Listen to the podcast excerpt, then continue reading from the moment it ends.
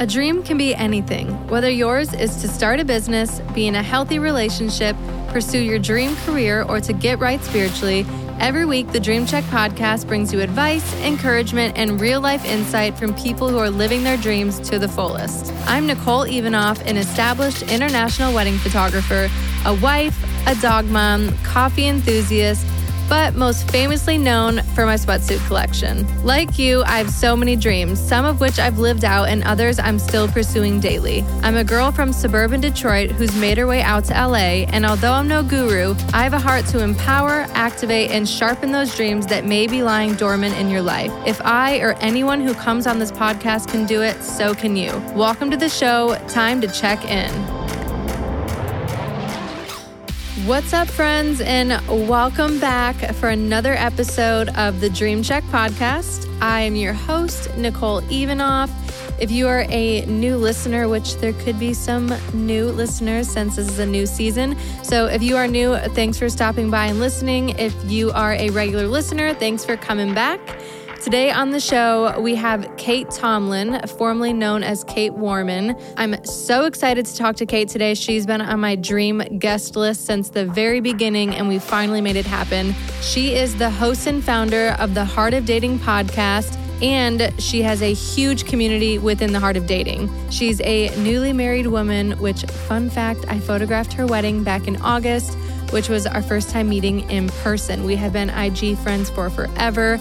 So super exciting that we made that happen, and even more exciting that she's on the show today. She's also a dating coach and a best-selling author of the book, Thank You for Rejecting Me.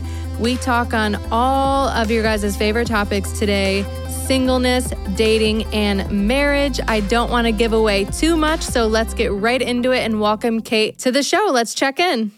Hello. Hey, girl. What's up? How are you? I'm good. How are you? I'm so excited for this time of year, all the things. How are you doing? All the things. I know. I was just saying, I wish you could see my tree in the background more. I'm so excited about it. I'm going to like flash you to mine right now. Are you ready? Oh, okay, my gosh. You have that. So cute. Do you have like a something on your T V that's a Christmas vibe? Oh, one hundred percent. Because this is the thing. We just got married. I'm sure we'll talk about some of this. And we're in a very very small, a transitional apartment. Mm-hmm. And because of that, just our desk space, everything is like all combined with the living room. So the big T V is in my background. So every time I'm doing anything, I'm like, I have to have something cute on the background. It's so cute. I'm inspired to actually, I love when I go into people's houses and they, they have the fireplace going on the T V with like the noise. I'm like, something about that is so nostalgic to me. It's, oh, it's so good. I wish, also in California, like LOL to real fire sometimes in the winter. I'm like, it's not yeah. that. It's not like that cold enough for a fire. But yeah. I love a good fireplace in the wintertime. I'm like, ooh, yes. I mean, it's been getting pretty chilly in the mornings here. I'm not going to lie. Yeah. I was on the way to the chiropractor this morning at nine thirty and it was It was only fifty-six out, and I had my heat blasting at eighty-five degrees in my car. I'm the biggest baby ever. Oh my gosh. Well, where did you grow up? I'm from Detroit, and so I feel like I'm used to negative temperatures for twenty-six years, and then I moved here. I go home for Christmas, and I refuse to leave the house or go outside. I'm like, I will literally freeze to death. Like, it's so cold. And my parents are like, you grew up here. I'm like, I know, but now I live in hot weather. I live in summer year-round, so if it drops below sixty, I'm freezing to death. Like, I do not want to leave the house. Anyway, enough about the weather. I feel like I could talk about that forever.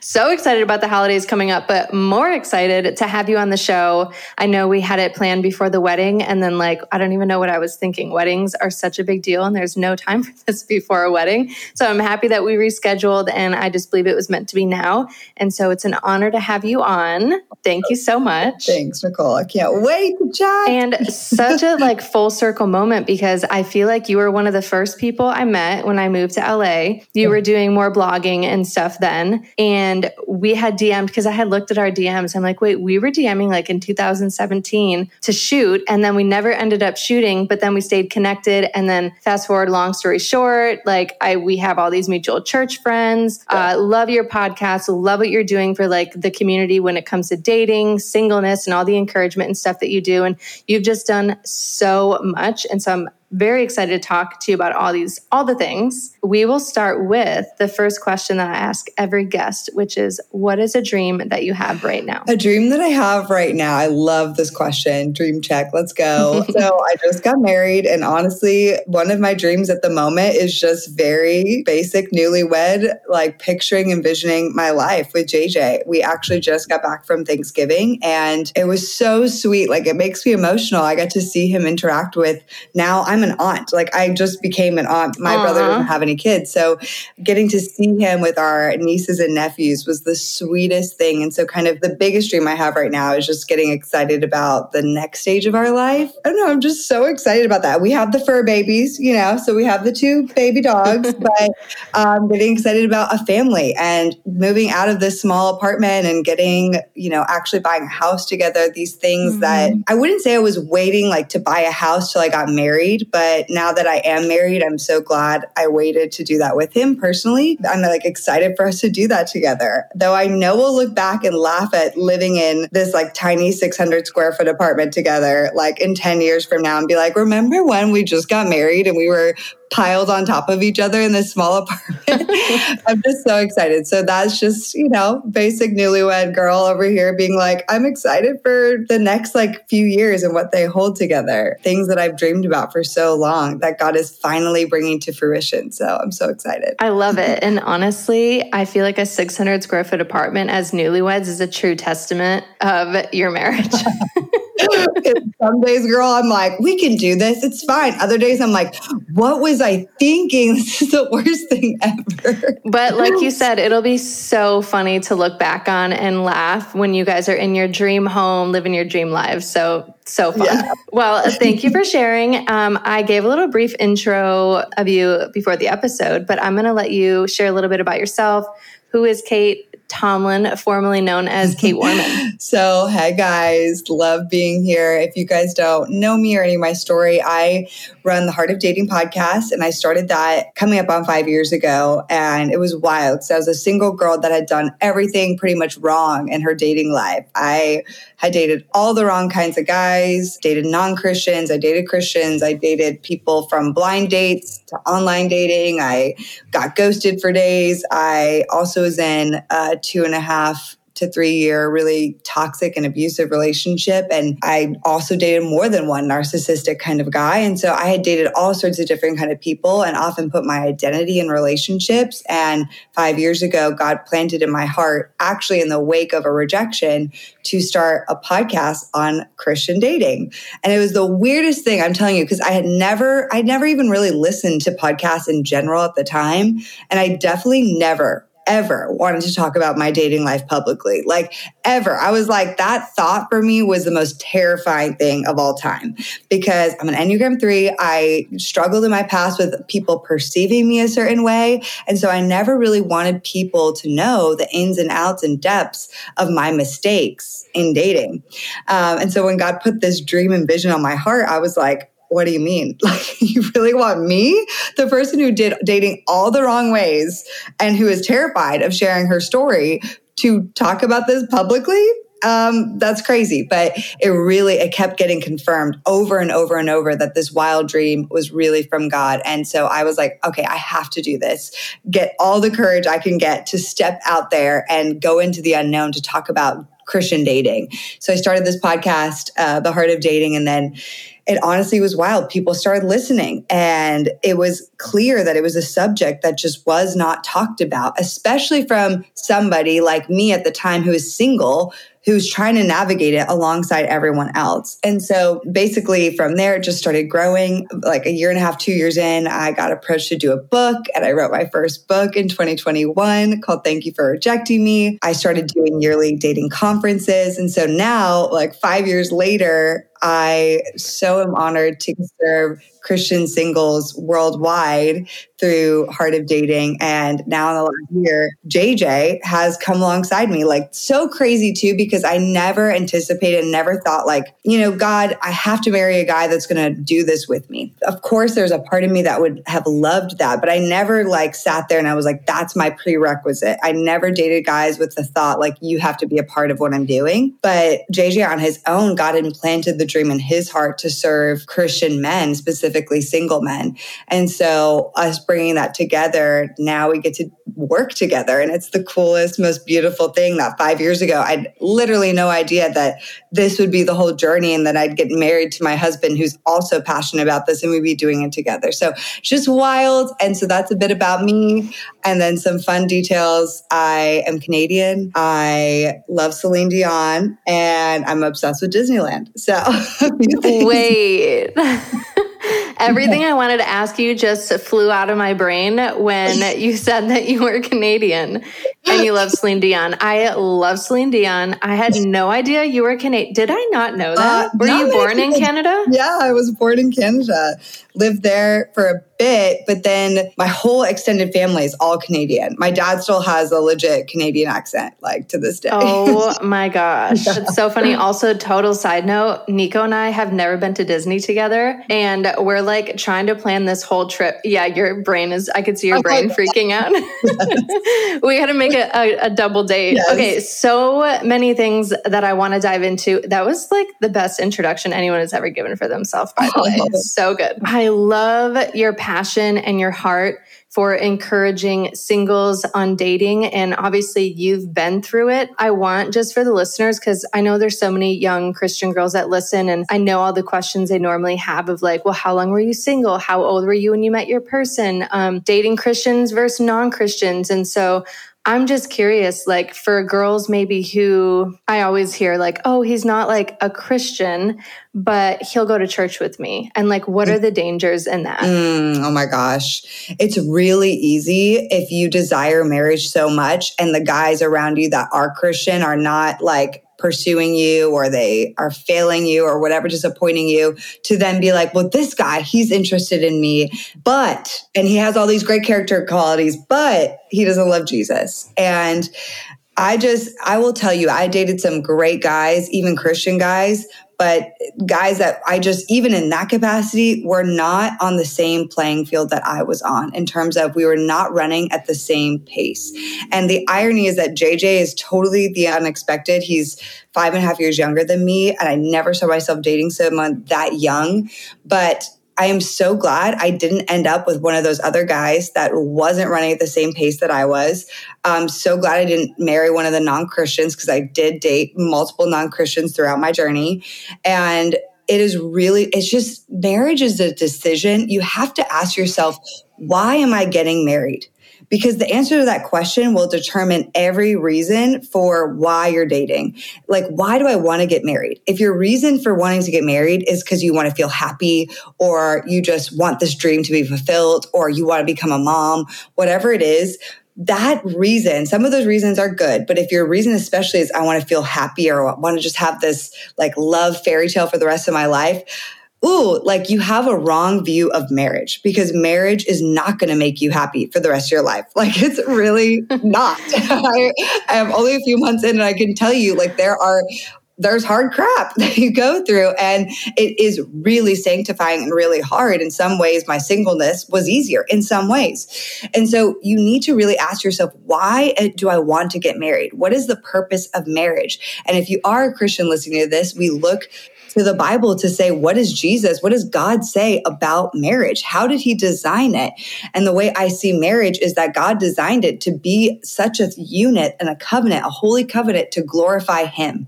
So the reason for your marriage is not just to make you happy with a cool lifetime partner. That's a fun bonus. The reason for marriage is to ultimately glorify God, that together you can be better for the kingdom and more sharpening for the kingdom than you are apart. Like, here's a great analogy, okay? The Bible talks a lot about iron sharpening iron. And this is so important. It happens all the time in a marriage when if you are equally yoked and you're running on a similar race, like you're also though equally both different and you're going to rub up against some things. And that's what a spouse is so awesome for because you get to challenge each other and sharpen each other. But what you don't want is iron sharpening pillow, okay? Because mm. a pillow can't be sharpened. Okay. A pillow is just a pillow. It's fluffy. It's light. It's whatever. So the Bible is not calling us to be iron sharpening pillow. And what I mean by pillow is somebody who is not seeking Jesus, who's not a Christian, who's not seeking growth in general in their life, who's just stagnant, that's a pillow, okay? You you don't want iron sharpening pillow. That's not going to be the best for you or for glorifying God. It needs to be iron sharpening iron. And in order to be that, you need to be with somebody who is running a similar race as you. So that's probably the best analogy I have for why I just find it so, so, so important. What is your definition of marriage? And if you can get to what I'm saying, then it redoes everything for what you're looking for and why you're dating. Gosh, that was all so good. And I loved what you said about being single is one million percent easier than being married.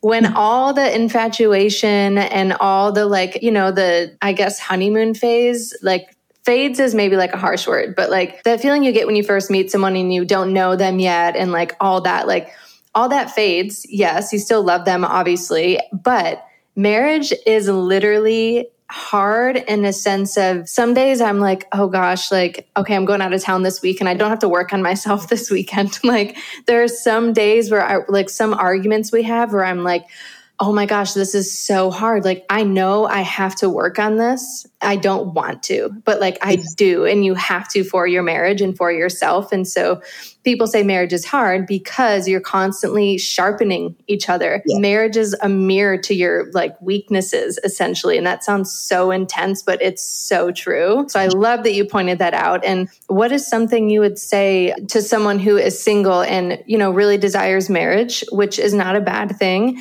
but what is, what is something they can do to embrace their single season while they're, you know, patient waiting for, you know, the person that God has for them? You know, I want that person to know that I totally get where you're at. I just got married at thirty-three. And before that, I started dating early in my life. So I was dating truly for eighteen years. Some of those years I probably shouldn't have been dating, let's be honest. But um, I would consider myself have been really single and actively dating for eighteen years. And I really desired it.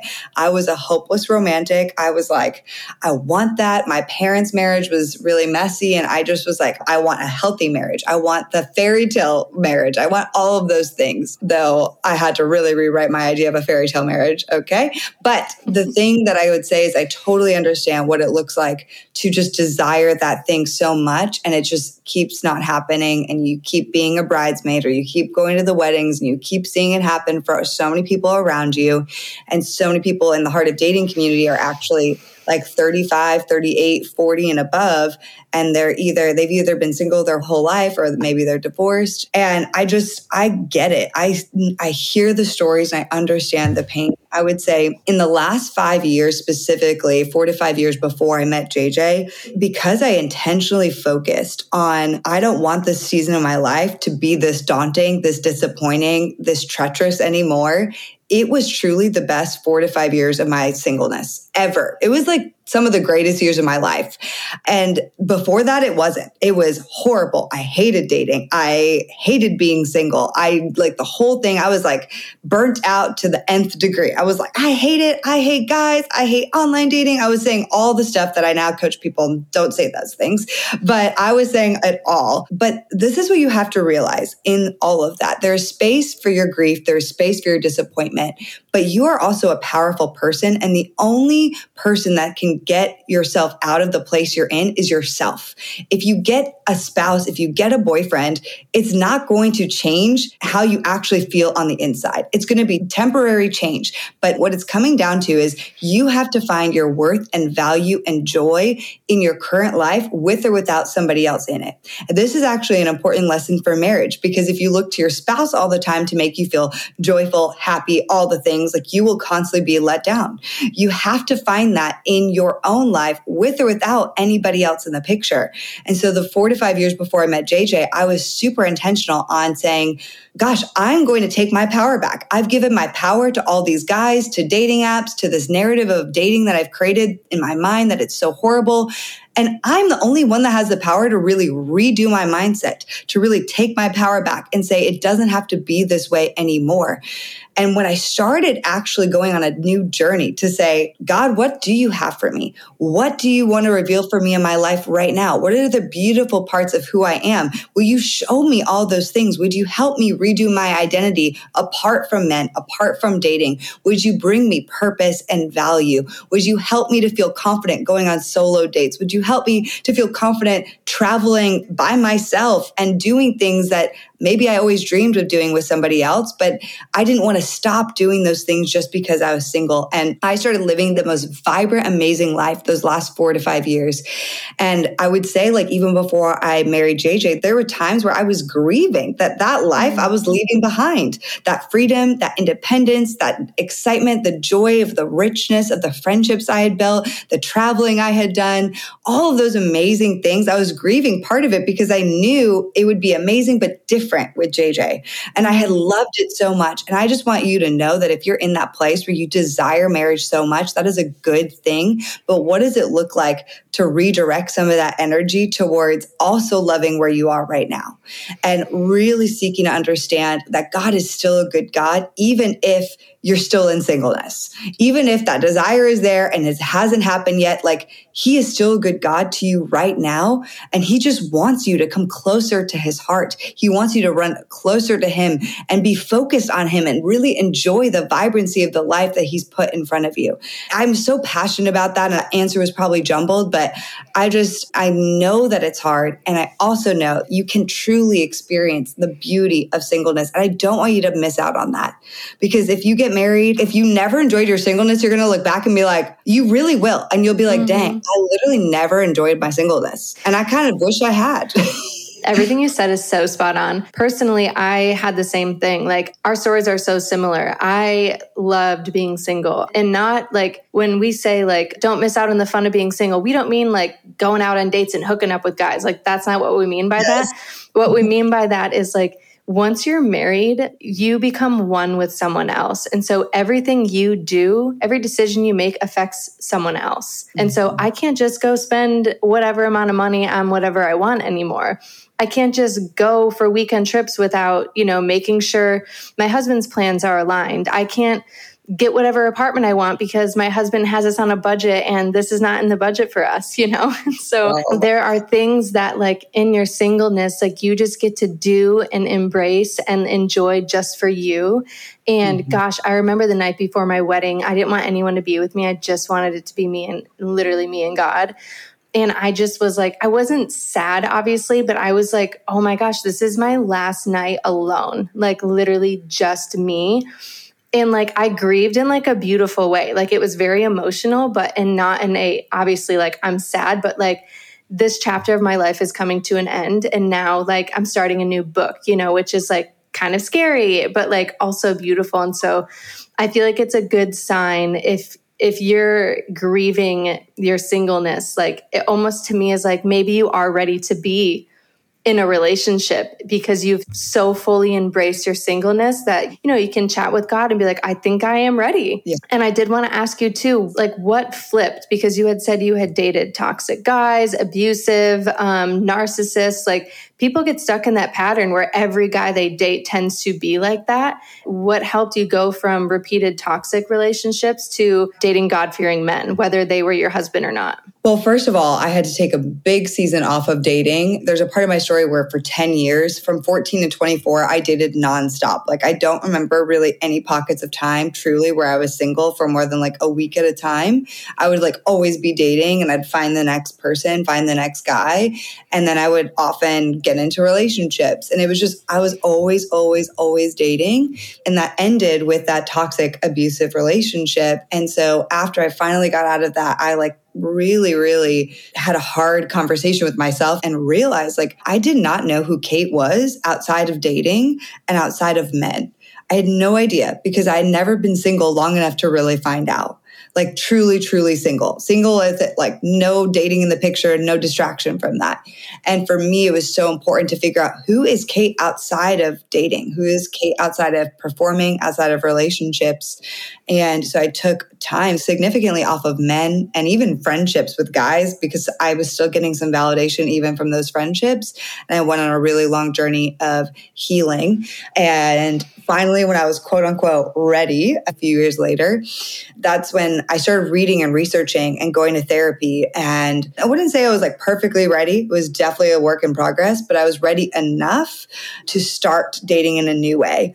But even then, and this is what I'll say, is for me in those years post-abusive relationship when I was dating quote unquote a new way, okay, I was trying to date in a new way, there was still some trial and error in the process. And I would say the biggest thing for me that I had to learn was discernment and trusting myself, knowing what red flags were for me and really being able to trust myself, my gut, the Holy Spirit within me speaking to me, which was definitely a work in process because being with an abuser, my abuser was very emotionally abusive and other ways abusive, but he gaslit me constantly. We all, that's a hot topic right now, but I constantly questioned and doubted myself all the time.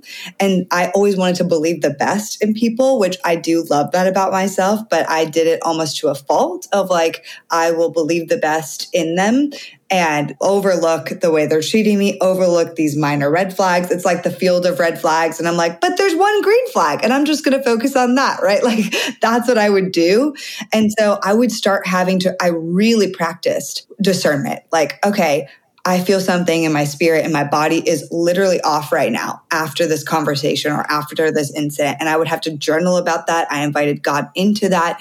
I often had my therapist speak into that with me. And I started really working on what is this thing in my spirit? Is this me and my brokenness and some of my trauma flaring up? Or is this really the Holy Spirit speaking to me and saying, this is not a safe place for you. This is not good for you. And that is a process, but it is something that like to this point in time, my discernment is so strong where I can be in conversations with people. I'm like, something is off and I feel it. Something is off and I'm going to pay attention to that. It's a red flag, right? A red flag, which for me, a red flag is that caution where you need some more information, but it's definitely something I pay attention to. And I start seeking more information on until I figure out, is this a red flag that's a deal breaker or is it's a red flag that's like maybe not that as big of a deal. It's an orange and it goes down the line to it's not that big of a deal at all.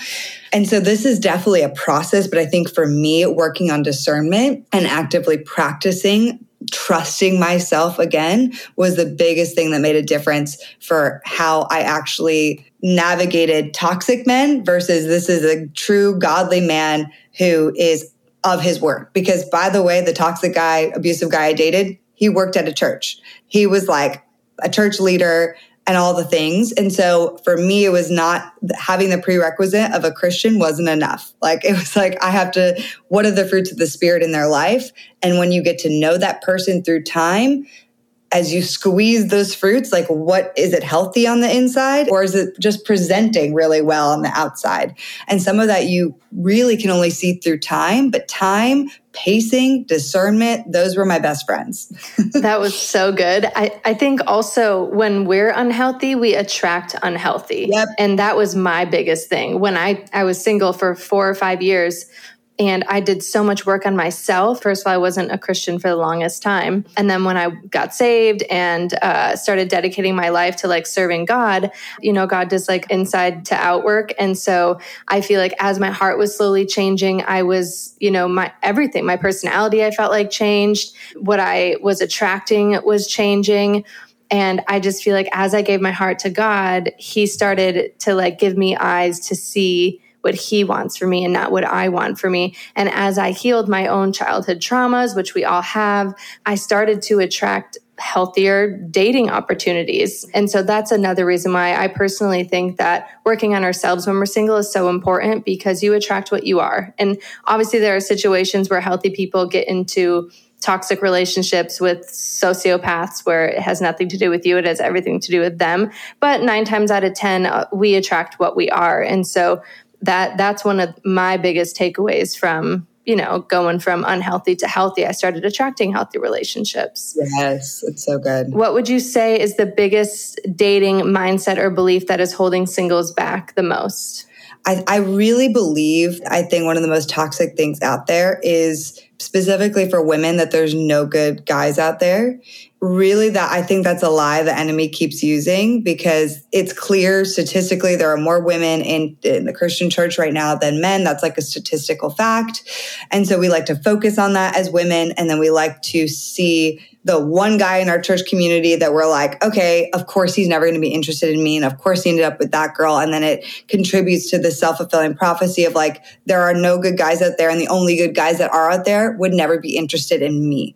And if there's one thing that I just hear constantly over and over, it's that. But where are they? But like, do they actually exist? Um, and that really is a mentality that leads into scarcity. And if we live in scarcity, we only continue to see scarcity. And so I've tried to combat this with people the last several years. I'm like, well, what does it look like first to redirect your mindset on this? Because living in the, believing that there's no good guys out there will not help you to see the ones that are out there that are good. It's you're, you're training your brain to say there's, there's no good ones out there. So basically it's going to be a miracle of God that needs to come through with that one guy, because you're so hardening your heart. And I believe truly that by saying that to ourselves constantly, that we're missing tons of the actual good guys that could be great for us, because we're so convinced that there's no good guys out there. I really believe it's a self-fulfilling prophecy. So, and I know it's so easy. It's like at girls' nights, we're just like complaining and we're talking about the guys. We're talking about online dating and the ghosting and all the things. But all of those things are contributing to that mindset that there are no good guys out there and that like really awesome, solid Christian men do not exist. I'm here to say like, even though I dated a lot of frogs, I also dated a lot of decent guys that just were not the right guys for me in the last several years. And just the mindset, though, is the what shifted for me, that mindset of shifting to no, good men do exist. I just need to find one. That's the thing, is good guys do exist. And while they may be less than some of the bad guys out there, I only need to find one. And I believe that there could be one person out of the millions and billions of people on the planet that could be a great guy for me. And so as I started to shift my mindset into like really tried to prioritize in my life, being around good men that were even married good men, like my, my friends' spouses. Like I wanted to see what a good man looked like. And I wanted to be reminded that these men do exist. And as I started spending more time with these guys, it made me realize like, I'm not upset that I didn't get that guy. I am encouraged that there are men like this that do exist. And that's what I'm putting my hope in. That's what I'm going to stake in the ground to say, they're here.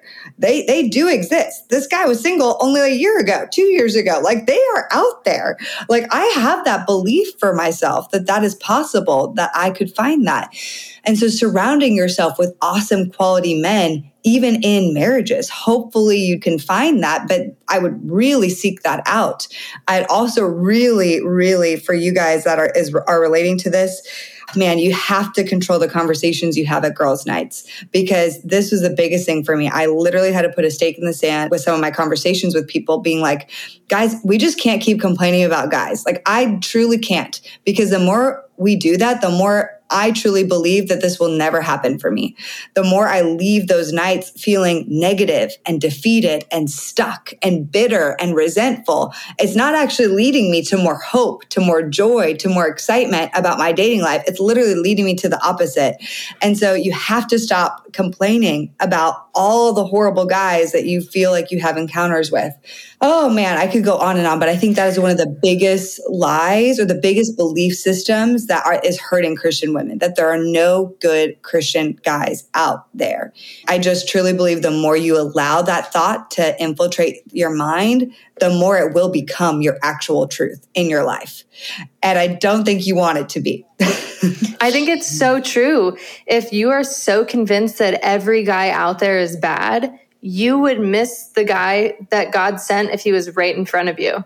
Yep. And so you have to, like, my husband, Nico, is really big on mindset. I, I could be better at it when I talk about myself, but Um, he's really big on like, speak out what you want. And like, the more negative self-talk you say about yourself, the more you're going to believe it. And so of course this applies for people who think every guy in the world is bad. And I'm sure you see it all the time, but one of the biggest comments I get on TikToks I've done about dating is, well, where, where did you meet this guy? Where is he? Well, that, sorry, that'll never happen for me. It's like, well, why? Why can't that happen for you? I think that the more they're not going to be willing to see it or be open. And I just have to tell that person again, because I am passionate about this. The biggest thing I've been saying for the last like one or two years is date the unexpected, and God may do the unexpected, because I was also my most limiting person. I wouldn't allow myself to date somebody who was maybe a little bit different than I would normally consider. And I'm not talking about faith. I'm not talking about non-negotiables. I'm talking about preferences. And for me, like J J came along and I was like, this guy has weird style. He's long distance. He's five and a half years younger than me. My brother is younger than me and he's three and a half years younger than my brother. That was so weird for me.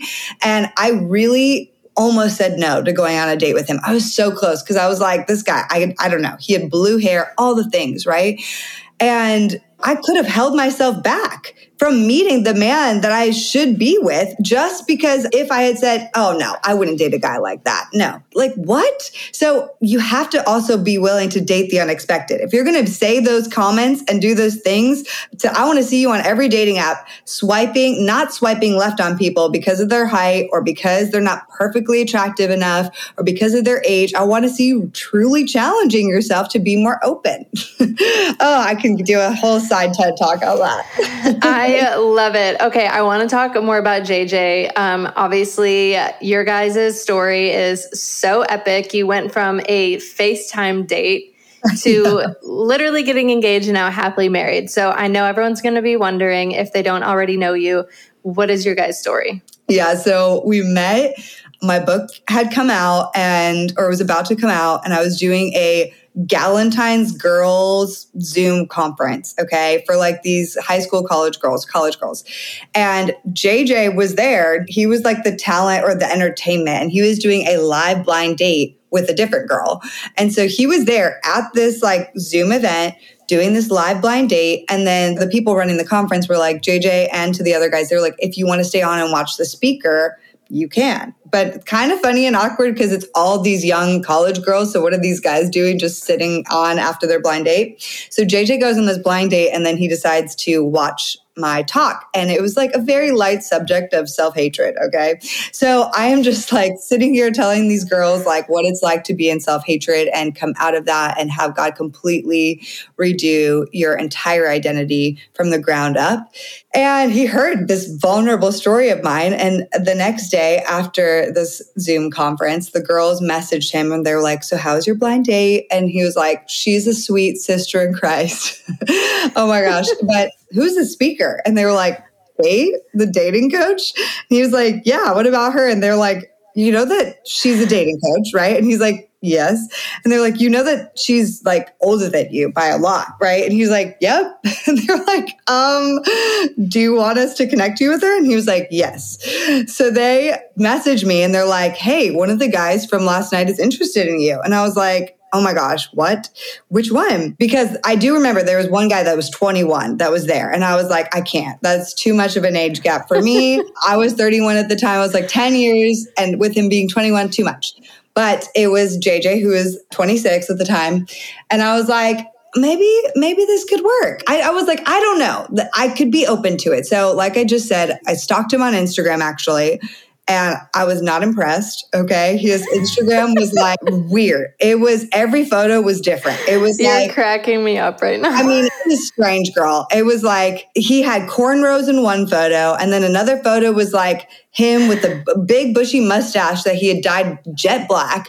And then there was another one with him with platinum hair. Then there was another one with him like a big burly beard. Like I was like, who is this guy? There's so many different identities here. I don't even understand what's happening. And And the latest was like he had a black ring with a blue hair. And I was like, this is not a guy I would ever go for. But and he's younger, but why not? I will give him credit for being younger and asking me out after seeing me in that setting. I'll just say, yeah. So I go on this FaceTime date with him and I'm literally thinking, I'm not going to like this guy, but I'm here. We'll just be there and see what happens. And honestly, I was shocked. The date was awesome. Like, he came with all these prepared fun games and questions, and it was on a FaceTime. And I was like, oh my gosh, maybe he's actually kind of sweet and cute. This is weird. He was wearing a hat covering up his blue hair, which I think was a win for him, because I think if it was like in my face the whole FaceTime, I would have been like, oh my gosh, the blue hair is a lot for me. But yeah, and he lived in Seattle, so he was also long distance. And and I should also mention, I was doing my own dating challenge during the time, which I can go into more detail on, but I was talking to and going on dates with other guys during this dating challenge. And so I was like content. I like was actually having a good time. I didn't really need to go on a date with J J, but I mean, there he was. He swooped on in and he like really stood out. And so, uh, yeah, we started dating after that. And then we, he actually moved to California like three or four months into dating. There's more to it. I don't know how much more you want to hear, but that was the beginning part of it.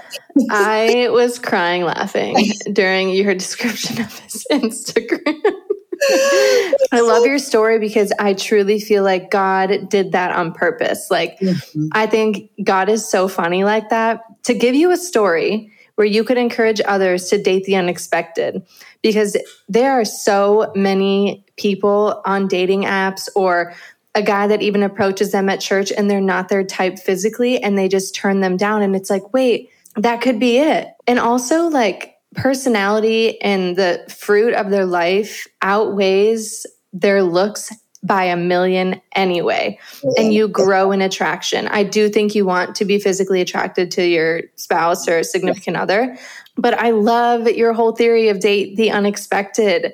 I want, I'm so curious, what was the one thing that stood out in his personality on that first date where you were like, wait, I'm interested? Just in your dating process, what is something he did or a way he pursued you that made you think, oh, this could be it? I think what I what didn't scare me about looking at his Instagram was, and what I did love about, even though it was so weird and wild, I was like, this guy is clearly one hundred percent himself. It's very clear, because otherwise he would not be posting all these weird photos and craziness all over the place if he cared what people thought about him. I was like, I really feel like he's one hundred percent himself. And I dated other guys that just kind of wanted to date me for a certain reason. And I really felt with J J, like, He he he doesn't even know who I am. He just found out about me. He is just being bold and confident, and he's confident in himself to do that, and he's confident enough in himself to have this profile of really weird images all over the place. I mean, the girls at the conference even told him when they were texting, they're like, J J, like, you should probably clean up your Instagram. Like, before we send Kate a text, like, you should probably, she's probably going to stalk you. Like, you should probably clean it up. And he was like, no, I'm not going to. He literally said that.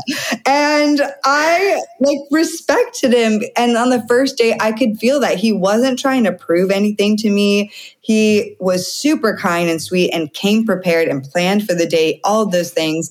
But there was nothing in it where he was like just trying to win me over or impress me. He was a little bit like, you know, weird. And I liked that. I liked that he was totally himself, because for me, I think we actually are completely opposite in many ways. And I actually need somebody who is totally fine with themselves exactly as they are, because that's been a big struggle in my life of like, you know, leaning more on the performer side and wanting to present a cer- certain image. So J J really balances me to just truly be authentically myself. And I, that's something I never really truly knew that I needed until I met him.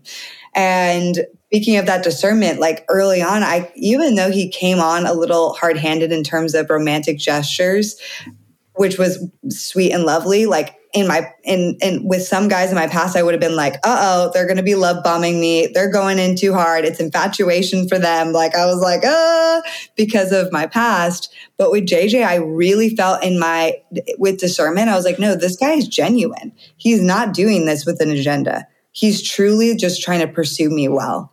And I knew that from my gut the entire beginning time. And that was something that wasn't always clear with other guys. And it was super clear with him. So that's probably what I loved the most in the beginning. I love your guys' story so much. That was so joyful for me listening to that. Side note, is he an Enneagram eight? He's a seven wing eight. Okay, I knew it. I knew it was seven, eight, or eight, seven. Nico's an eight, seven. So J J has that like uh, leadership, uh, confidence, personality that the eights that the eights have. I love eights. Oh, definitely. Um, when his eight side comes out in conflict, I'm like, oh my gosh, this is crazy. Like, it's kind of scary. He's like bold and stubborn, and he knows his way. And I'm like, yeah. Oh. They're the type that is, let me speak to the manager, which yeah. literally I sh- I shrink into a puddle when people say, I want to speak to the manager. I'm like, I'm a two. So I just like my unhealthy side, I care so much what people think. And so yeah. I'm like, you're offending them. The manager is not going to, you're hurting the workers' feet. Like I just get so uh, strung out. But anyway... Speaking of marriage, I just want to ask, what is one thing about marriage that has shocked you? I know you're still like a mega newlywed, but... Shocked me? Ooh, I, I mean, outside of the like actually living together in small close quarters, which every part of that has been so shocking to my system. I'm like, whoa, there's like man here and there's man stuff and just everything has been honestly shocking. But I think I have been shocked by just how... much it has been sanctifying. I knew it would be. I even had experiences and tastes of it in engagement for sure, because that was, you're doing a lot in engagement. But it is, like you said earlier, you can't hide from these things in yourself. Like, I'm like, wait a second. I've like really gotten good at not presenting any of those things to anybody else in my life. Anybody, not even some of my family members who they probably would see the worst. And I'm like, and here you are pulling this thing out of me almost daily or sometimes, you know, and I'm like, oh my gosh, this really does need to be addressed. But I never had to really address it before. And same with J J. J J, like, people love that he's super flexible. But then when it comes to marriage, like, his flexibility between he and I can also lead to like major forgetfulness and just missing stuff. And I'm like completely type A. And so the opposite of that. And I catch it, you know, I'm like, hey babe, did you do this thing? He's like, oh, I totally forgot. And I'm like, oh my gosh, like you got it. He's like, oh wow. This is like being magnified for me. My forgetfulness is like to an nth degree in marriage. And so I think it's really just It, I love being married and it is so much fun and I like, I just, it's joyous. But I think also everyone goes into it like, oh, so great. I, this is the thing I've dreamed for my whole life. And I'm like, yeah, it it is. And it's wonderful, but it is, incre- it's that iron sharpening iron, which mm-hmm. is painful a lot of times. It's like, frig, I don't want to face this thing. Like, I don't want to deal with this right now. Like, dang it. Yeah. Gosh, I can relate to that so much. It is such a mirror and it really is like they pull things out of you. And like one of my biggest fears in life, which is something I'm working on, is like becoming a nag. I feel like my mom was very naggy. And oh. sometimes iron sharpening iron can feel like nagging. Yeah. So I'm like really working on like trying to find graceful and softer ways to like correct maybe isn't a right word, but to like when we're communicating, because it can be, yes. it's, they're hard conversations sometimes, you know? Yes. And so, yeah, marriage is just a forever. And that's why you see like when you listen to messages at church or pastors posting stuff on Instagram, like marriage is work. Like for marriage to work, you have to work. Like it is yeah. literally a job.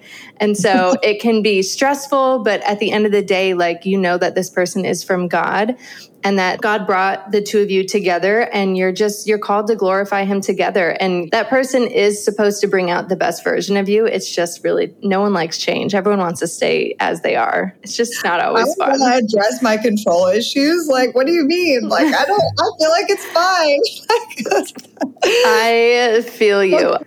I kind of want to end on the Heart of Dating. I know you have a dating conference coming up. You have a whole community, which first of all, you've had people meet and get married that met in your community, correct? Yes, so many. I don't even know the number at this point, but yes, so, so, so many. Okay, so for anyone listening, and I'm just, I am such a big believer in people always say, oh, where do I find the guy? Where do I find the girl? Yeah. Join a church, start serving. Like all of my friends in church have met their partner, their spouse in church. Like that's yeah. the best place to meet someone, in my opinion. And if not that, if, if that's not like realistic for you, then join an online community group. Like yeah. people in that group are there for the same purpose. And so give a little bit of background on the community and the conference, because I think people listening should be plugged into both. Yeah, thank you. I mean, it's been so cool. I think what's so fun about Heart of Dating is it started as this podcast, but now it's morphed into truly a community.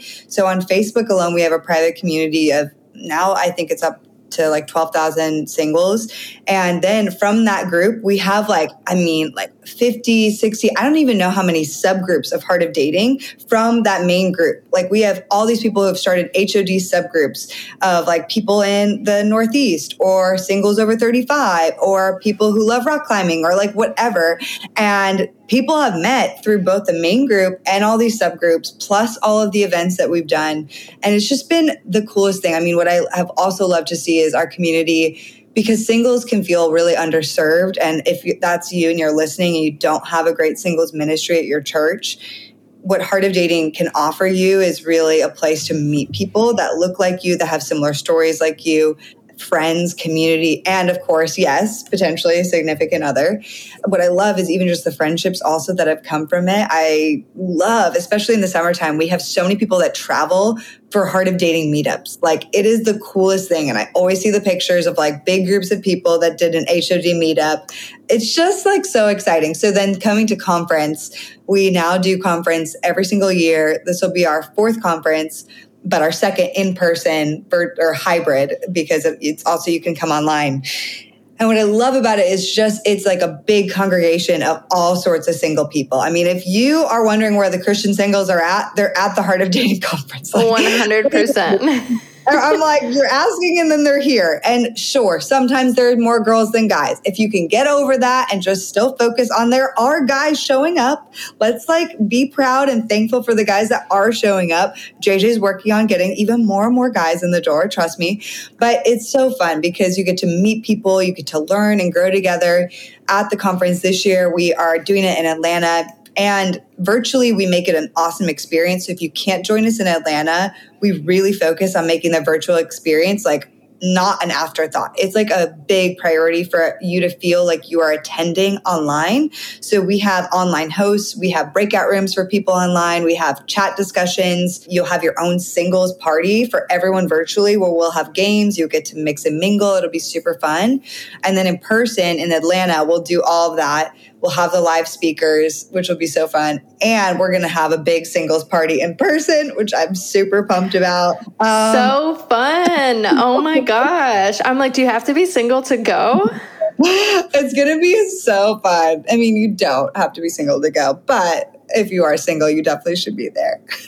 Also, for those listening, Riley Sewell, who has been on the show what? a couple times, her episodes are some of the most listened episodes on the what? show. She's going to be speaking at the conference. And so uh, think of her in person. It's going to be ten times better than a podcast listening. Oh so gosh. If not to hear Riley, you could possibly meet a spouse, for sure meet new friends. Definitely highly recommend. Oh, I love Riley. It was just her birthday. She's getting married now. I know. The last conference, she was single. She was single as a Pringle. It's just crazy to see like, oh my gosh, it's amazing. Riley's I mean, amazing. I can't imagine the story she's going to share at the conference this year. Oh, she was dating the unexpected. She told yes. me about Jack at the beginning and she was like, I don't know about this guy. Just, it was, she just kept, she was like, all right, I'm going to date the unexpected. And now she is. And that's actually the theme of our conference. It's unexpected, that God would break through and do the unexpected in the life of singles this year. And so, so excited. I just got, I just got goosebumps. Um, so thankful to have you. Gosh, I feel like we could talk forever. We might have to do part two, maybe have J J on, hear his yes. side of the story. Um, but thank you so much. I want to wrap with, okay, where can we get your book? And then are there any other books for singles that you recommend? such a good question. Yeah, my book is on rejection. It's called Thank You for Rejecting Me. You can get it on Amazon. They often do deals where it's on sale. You can get the paperback or listen on Audible. I narrate it, which I find is really fun. Um, so uh, that book isn't just if you've been through a breakup. It's if you have experienced rejection of any kind or self-rejection or have a fear of rejection. That book really will help you. And it's with my story that I help you conquer your fears of rejection. Other dating books, I love Outdated. I'm actually looking at a book by J P right now. J P Pakluda wrote Outdated. It's an awesome dating book. I also just want to equip you with books that aren't just maybe dating specific, but to live your best single whole life. There's a great book out there called Healthy Adult. It will transform how you see attachment theory, attachment styles, codependency, boundaries. Lori Jean Glass is the author. She talks about all of that in that book. Another book I love, if you struggled at all with codependency, is Codependent No More. It's one of my favorite books. and I have it. Deeply powerful. I'll keep it to those for now. There's so many others. I love the book Single, Dating, Engaged, Married by Ben Stewart. So I'll throw that one in there too, because that's great. And The Sacred Search by Gary Thomas. Okay, I just did way too many, but all of those are really, really good books. I'm adding Healthy Adult to my Amazon cart the second we get off this call. Yeah, girl, it's so good. So, so good. I have the Codependency No More, which my therapist recommended years ago, which I haven't, I've never read. So maybe I need to pull it out. You do. But I, I keep getting only like halfway through and sometimes stopping. Like I've tried to reread it because there's so much that you're like, mm. I'm already so convicted just by that. I need to just sit in that. It's so good. Oof. T- take some breaks while reading it. Exactly. Well, thank you so much. I'm so honored to have you on here. I don't take it lightly. I know you have such a crazy schedule and you have such a huge community of people that you're encouraging. So the fact that you would come on my show and encourage all my listeners means the world. So thank you so much. Love you. And we're definitely having you back. Yeah, girl. Let's do it. Love you guys. Thanks, girl.